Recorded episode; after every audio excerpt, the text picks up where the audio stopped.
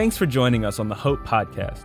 Hope Community Church exists to love people where they are and help them grow in their relationship with Jesus Christ. By pursuing this relationship together, we can change the world. We have multiple locations, including an online service found at gethope.tv. If you're not from the greater Raleigh Durham area in North Carolina or near our Agape campus in Haiti, we'd love to still have you be a part of what Hope is up to through our online services. If you do live in our physical area, go to our website at gethope.net to check out where our campuses are located and our service times. Please like and share this with your friends or family. We are so glad you stopped by. Well, it is good to be back with you guys this weekend. And, uh, you know, a few weeks ago, I shared a little vision message and I talked about an opportunity we had to buy a Kmart down in Garner in Southeast Raleigh and got everybody jacked up. But I want to encourage you, I wanted to commend you. And so I told you how good your giving had been. Okay, you remember that? And I said that we were like 10% over budget. Well, ever since I commended you, every week our giving has been under budget. Now, that just goes back to my old coaching days. Don't ever encourage them too much or they'll take it for granted, right? So I just want to tell you, we still want to finish the year strong because God has given us a great vision. We're going to make a great change in the triangle and the communities, but we need we need to stay involved financially. Uh, this is the time of year where we ramp it up. We want to finish strong, and so if you've gotten a little behind, we want to, we encourage you to get back on board and help us do that. Also, you could really help us. It was probably mentioned earlier. Uh, we want to reopen. We have a reopen plan, but we need your input. So if you could go uh, to the web address, if you could take the survey, that would be a great help to us uh, to know how to plan and what to plan for. Now, this is the fourth week of our series uh, that we're basing on the life of the prophet Elijah. And I want to give a shout out to Chase last weekend as he taught from 1 Kings chapter 18. I call it the showdown on Mount Carmel. And uh, maybe one of the, yeah, he just did a phenomenal job. And uh, maybe one of these days you guys will go to Israel with me and we actually stand on Mount Carmel. It's one of the most moving places, I think, in all of Israel. But it's where Elijah took on the prophets of Baal and he prayed down fire from heaven. And if you missed it, you didn't see it, you didn't get to listen to it, uh, you need to go back and listen to it. But this weekend, I want to start out by just kind of reviewing what we've learned so far about Elijah. And you may remember that Elijah just appears out of nowhere in 1 Kings chapter 17, verse 1. We, we know his name, Elijah. Uh, we know that he's, he's, he's from Tishbe. He's a Tishbite. That's all we know about him. And God gives him his very first marching orders. He says, Listen, I want you to go to the king of Israel, King Ahab, I want you to go to the palace. I want you to march into the throne room. I want you to stand before him, and I want you to deliver the message there's going to be a drought. There will be neither dew nor rain until you say so. And Elijah writes it all down. He says, I got it. So he goes he goes and he goes into the palace. He goes to the throne room. He goes before uh, King Ahab of Israel and he says, uh, I'm Elijah. Uh, I'm, I'm, the Tishbite from Tishbe. Maybe you've heard about me, but I just want you to know there's going to be a drought. There's not going to be any dew. There's not going to be any rain until I say so. And then immediately on the heels of that, knowing that Ahab is probably not going to like that, that he's going to come after Elijah, God tells Elijah, then I want you to go hide by the brook Kerith. And you may remember God gives him a promise, 1 Kings 17, verse 4. And it will be that you shall drink from the brook. And I have commanded the ravens to feed you there. So he went and did according to the word of the Lord, for he went and stayed by the brook Kerith, which flows into the Jordan. The ravens brought him bread and meat in the morning and bread and meat in the evening, and he drank from the brook. Uh, so I don't know what it was like. Maybe he had a nice roast beef on sourdough every morning and maybe a turkey on whole wheat or something in the afternoon. He got to drink cool water right out of the brook. And for a prophet like Elijah, life is pretty good. But as we saw in the story, one morning he woke up and the brook that had been flowing all of a sudden had become a trickle and then one day it dried up. Now, I, I didn't say anything a couple of weeks when I taught the story, but my guess is that this point in the story, Elijah was no different than we are when things in our life don't turn out the way we think they ought to turn out. He probably had the exact kind of thoughts that we have. Maybe, for example, what happened? What happened, God? You told me to come to this brook. So I came down here by this stupid brook. And you promised me that there would be bread, and you promised me that there would be water, you promised me that there would be meat. What happened? And often we find ourselves saying, God, I did exactly what you said, but the wheels have come off. What happened? So we find Elijah asking that question. Then probably why me? And like us, Elijah probably thought, I can think of at least 100 people who actually deserve a dried up brook. I mean, think about it, God. I am your prophet. I'm on your team. I'm on your side. I don't know a lot of people who would go around delivering these messages of despair and doom. Listen, God, I'm not winning any popularity contest down here. So, why would you do this to me? What do I do to deserve this? Do you ever find yourself asking questions like that? And then, of course, the third one God, where are you? You made all these promises. Why is the brook dried up? And God, I haven't seen a raven in days. What's going on? So, this is where we find Elijah. His brook has dried up. Life is not turning out the way he thought it was going to turn out. And like, like us, many times in a situation like that, he's disillusioned, he's confused, he never saw it coming. In fact, think about it. Elijah has done exactly what God told him to do, totally obedient, but yet he still finds himself beside a dried up brook. And then you get to verse 8 of 1 Kings chapter 17. It says, Then the word of the Lord came to him.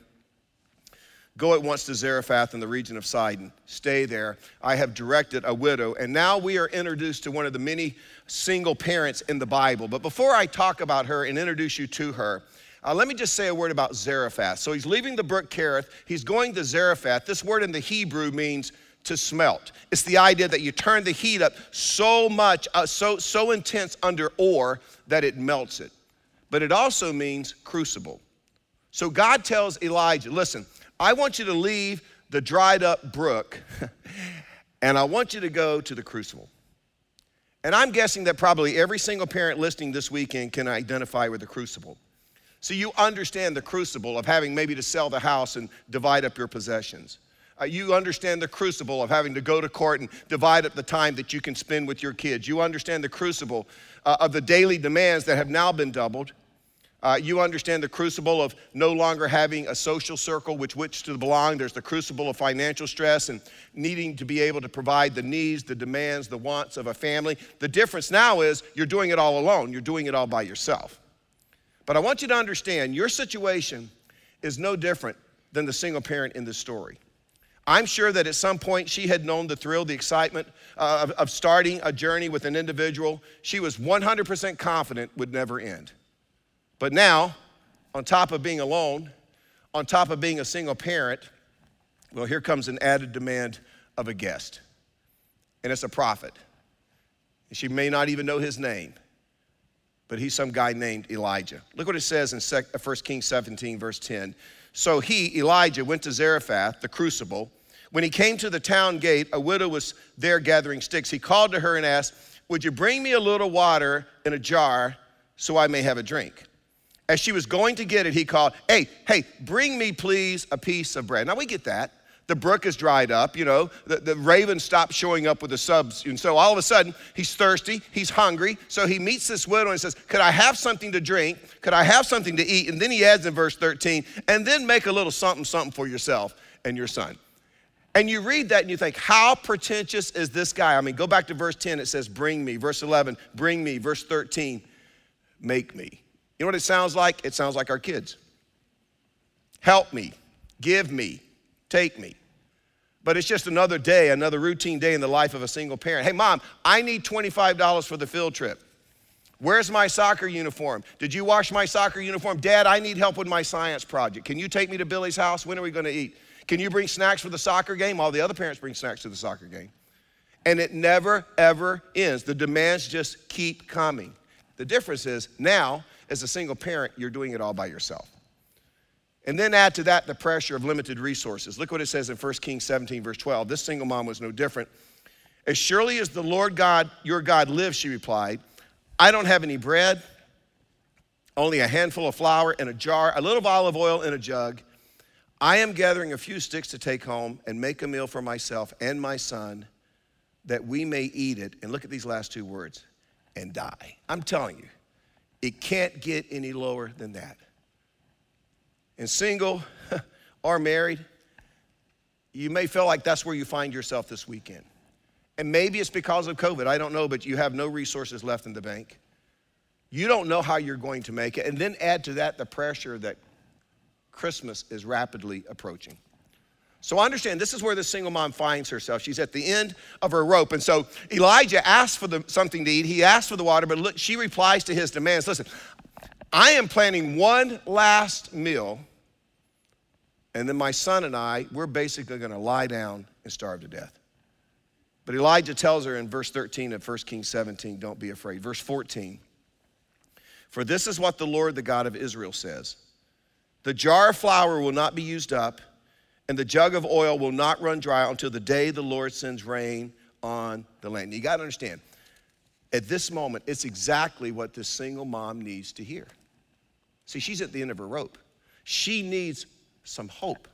She needs someone who can come alongside of her and give her that kind of confidence. And I'm telling you, every person listening this weekend, including myself, we all get into positions where we need that. We all find ourselves in situations where we've lost hope and we're just hoping that someone will come along, brush up against us maybe, and give us a little bit of hope.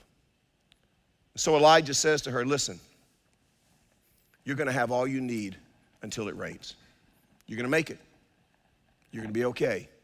You're gonna stand on your feet. And I love 1 Kings 17, verse 15. She went away and did as Elijah had told her. So there was food every day for Elijah and for the woman and her family. For the jar of flour was not used up, the jug of oil did not run dry, in keeping with the word of the Lord spoken by Elijah. I'm telling you, it was like Bojangles around that house every morning, right? I mean, they didn't have a lot of variety. It was like it was like bread and water in the morning, and then water and bread in the evening. But here's the thing: they didn't go hungry. And this is what's interesting about the story because God provided, her faith is revived. Because God provided, her hope is renewed. Maybe, because we love these kind of stories, maybe, just maybe, her and her son live happily ever after. Or maybe not. Because one night, while she's sound asleep, her son comes in the room and says, Mom, I don't feel so good. And then over the next few hours, his symptoms get worse. And in verse 17, the world comes crashing down around this single mom. It says in verse 17 of 1 Kings 17, he grew worse and worse and finally stopped breathing. That's just a biblical way of saying he died. So think about this mom. Things have been bad enough, but now, now I mean, it's all she can take. She's at the end of the rope. Have you ever come into a situation like that? I was at a, recently, I was invited to a birthday party. Uh, one of our friends uh, was throwing his wife a surprise birthday party in downtown Raleigh a few months ago, and it was on top of a beautiful building and um, you know, kind of a rooftop patio type thing. And it was a nice party, and all everybody, pretty much everybody there was from Hope. And then uh, he also is part owner of a bar that's down on the first floor, street level. And of course, they can't open because of COVID, but he said there's no rules that we can't have private party. So he says, whoever wants to, let's go down, let's smoke a cigar, let's hang out. So some of us went down and we were smoking cigars. And I, I, began to talk to a lady that I saw kind of serving food and taking care of people up at the party. And she was now taking care of things down at the bar. And I got into a conversation with her and she found out we were all from a church. And then she found out I was the pastor of Hope and she lives close to here. And then she began to open up and share her story. And her story was like this She said, Two years ago, I lost my 10 year old son to cancer. And then almost immediately after she lost her son to cancer, she was diagnosed with cervical cancer. And I said, So how is it? And she says, They're not giving me a whole lot of hope. And she said, See the guy over there? And it was a guy that had also been upstairs working the party. She said, That's my fiance. She says, We're supposed to get married, but I don't know how to tell him I don't think it's the wise thing to do. She was at the end of her rope. I'll come back in a minute and tell you how the story ends. But that's where we find this single mom in this story. She is at the end of her rope. I mean, she's already a single mom, she's already run out of food, and now she picks up the lifeless body of her little boy and she goes looking for Elijah. And she's not looking for hope. You know what she's looking for? She's looking for a villain. Look what it says in verse 18. She finds him, she says to him, What do you have against me, man of God? You can just kind of get the dig there, right? Did you come to remind me of my sin and kill my son? So think about this. She lashes out at the one person who's trying to help her. And I, I, guess we've all been there, right? You try to help someone, you try to do the right thing, and somehow it backfires on you, it blows up in your face, they turn against you. But Elijah, he shows incredible maturity. He doesn't try to defend himself, you know. He doesn't try to defend God. God doesn't need to be defended. He doesn't quote verses like, well, I'm sorry, but you know, Romans 8 28, all things work out together for good to those who love God and are called according to his purpose. You ever done something like that? He just stands there. He lets her say what she's feeling, he just lets her vent. I mean, he's more than happy just to be the scapegoat. And when she's finished, when she said everything, she's got it off her chest, he reaches out, 1 Kings chapter 17, verse 19, and he says, Now think about this moment. Give me your son. Now, I'm not even sure Elijah knew at this moment what he was going to do. I don't think he knew what was going to happen. I mean, if you're like me, when you find yourself with a person who's really hurting, uh, there is no game plan. Uh, there's no strategy. In fact, nothing in seminary uh, prepared me for those who needed to lash out over the years just because of the hurt they were going through. I'll never forget there was a woman in our church, she had been here for about 20 years, and she was almost like a sister to me. And uh, our sons had grown up together, and I received word uh, one day that her son had been found. He had passed away, he had died, he had been in his apartment five days and they wanted me to go deliver the news to her. And I'll never forget, I had to drive about 30 minutes. I walk in, she saw me, just a smile broke out on her face. And I said, I got to talk to you. And she immediately began to tremble. And she says, Oh no, it's, and she named her son. She see, moms just know those things. And I told her that he had passed away. And I just remembered the rage, and I just remember her beating on my chest and all kinds of things were coming out of her mouth. So you don't learn that in seminary. You don't learn, you learn that in Zarephath. You learn how to deal with stuff like that in the crucible. See, Elijah's been there. I mean, remember, this is the guy who was told to go by the brook and the brook dried up. So he understands. But I want you to see how Elijah gets personally and intimately involved in this need. Look at verse 19. He says, Give me your son. Elijah replied, he took him from her arms, carried him to the upper room where he was staying, and laid him on the bed. Then he cried out to the Lord. I love this prayer Lord my God, have you brought tragedy even on this widow I am staying with by causing her son to die? Then he stretched himself out on the boy three times and cried out to the Lord, Lord my God, let this boy's life return to him. The Lord heard Elijah's cry, and the boy's life returned to him, and he lived. Elijah picked up the child carried him down from the room into the house. He gave him to his mother and said, Look, your son is alive. Verse 24 Then the woman said to Elijah, Now I, this is so cool, now I know that you are a man of God.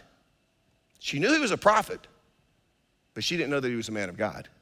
Now I know that you are a man of God and that the word of the Lord from your mouth is truth. In other words, I think this is what she's saying. You know, since you've been around the house hanging out with us, I've heard you talk about the God of heaven. I've heard you refer to him in various ways. But when I see this miracle, I know your life speaks the truth. I, I know that you live what you say you believe. You don't just talk the talk, you actually walk the walk. But my point is, he saw a need and he got personally and intimately involved. Let me go back to my story. So she says, they don't have any hope cervical cancer. I don't think I should marry him. I said, Well, yes, you should. I said, You should get married. She says, Well, we've kind of put everything on hold and we don't have any plans. I said, that, that you should get married. In fact, you should get married right now. And she said, I said, I'll marry you right now. She said, I don't have a, a mar- don't, by the way, don't send me any emails about they hadn't been through premarital counseling, okay? I said, I'll marry you right now. And she said, We don't have a marriage license. I, I said, It's Friday. You go get one Monday at the courthouse, bring it to my office, I'll sign it.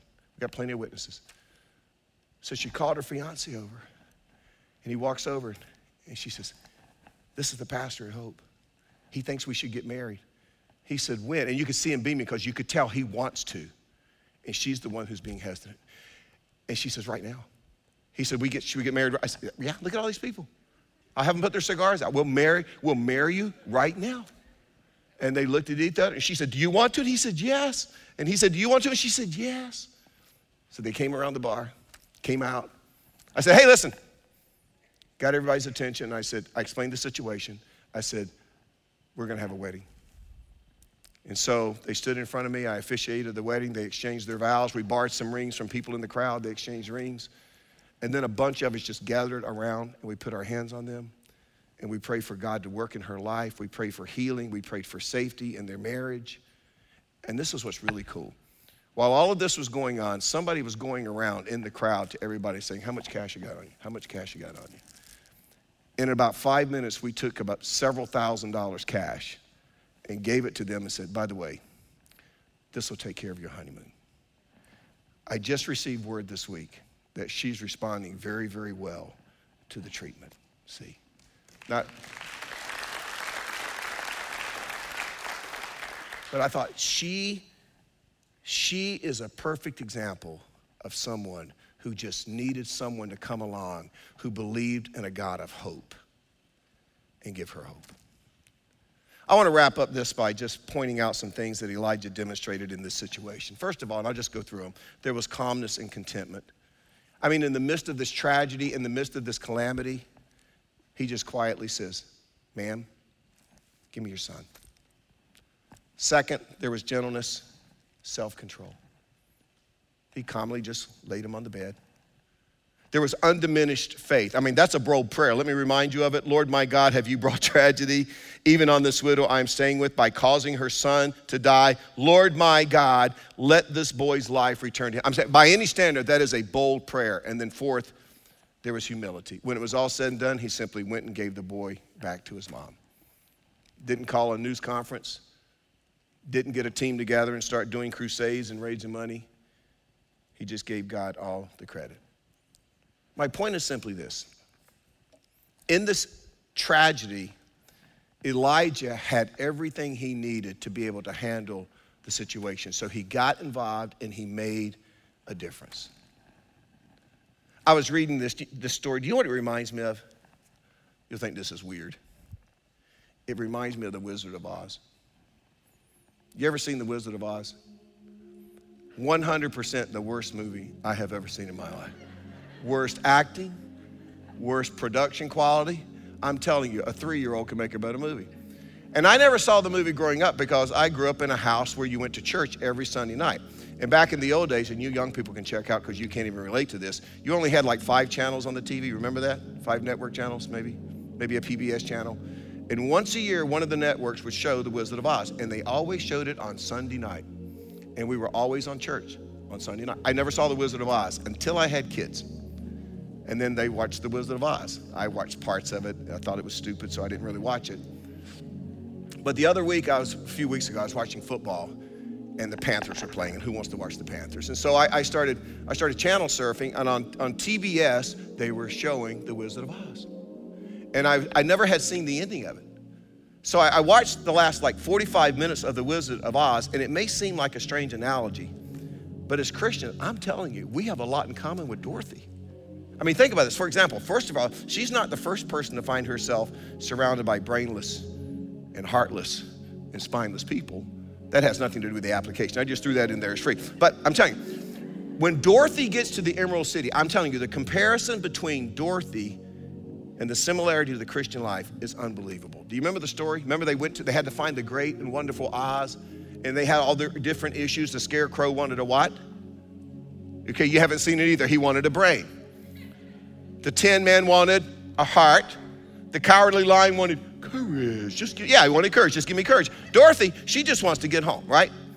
And so the Oz, what does he say? You know, the big smoke's going around. Oh, mighty Oz, you got to take out the wicked witch. Bring me her broom as proof. And so they go and they take out the flying monkeys. That's a great, I mean, it's crazy. But anyway, they bring back the witch's broom to prove that they killed her. And then Toto goes over and starts pulling on the curtain. And there is no great and wonderful Oz there's a little fat bald guy with some levers, levers, and a little computer and smoke, you know, behind the curtain. And they're so disappointed because he was going to grant their request if they would just take out the wicked witch. And like, wait a second, if you're not the great Oz, what are you going to do about our request?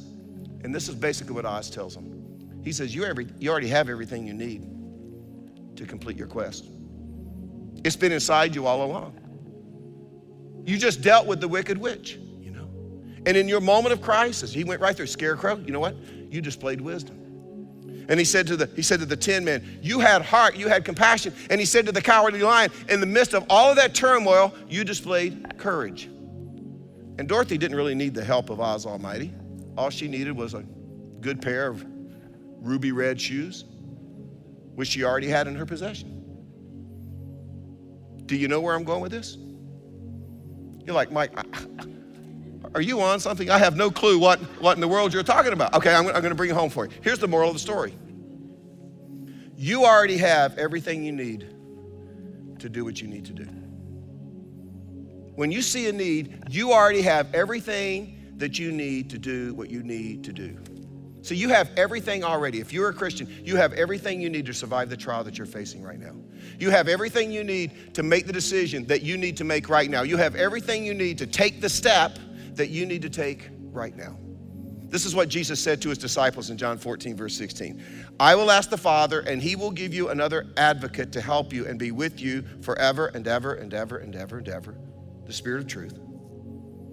The world cannot accept him because it neither sees him nor knows him, but you know him, for he lives with you. Now look at this, and will be in you.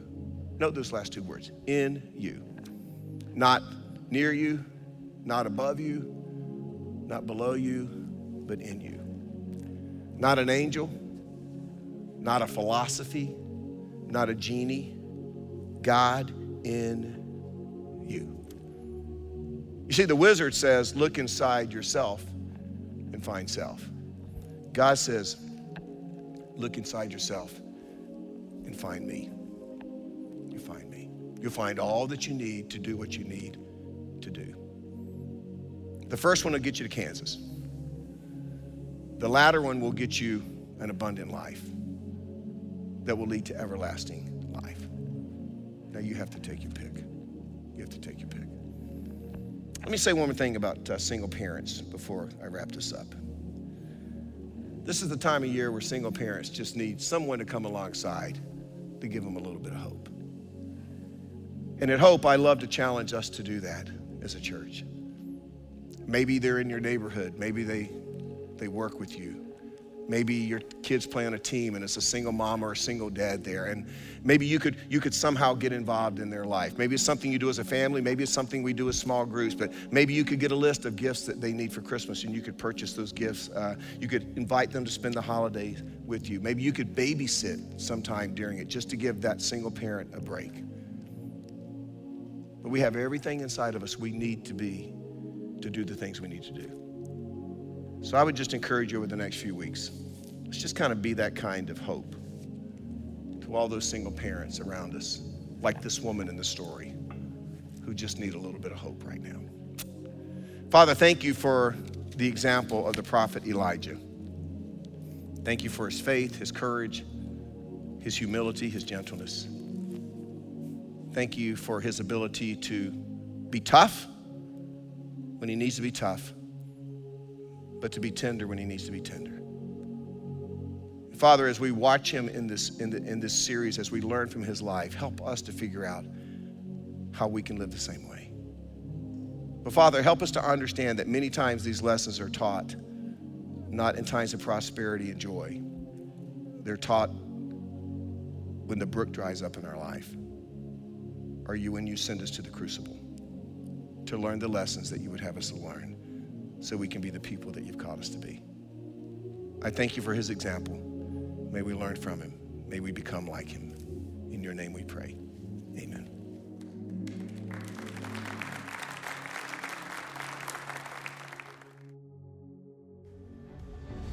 Thank you for listening to the Hope Podcast.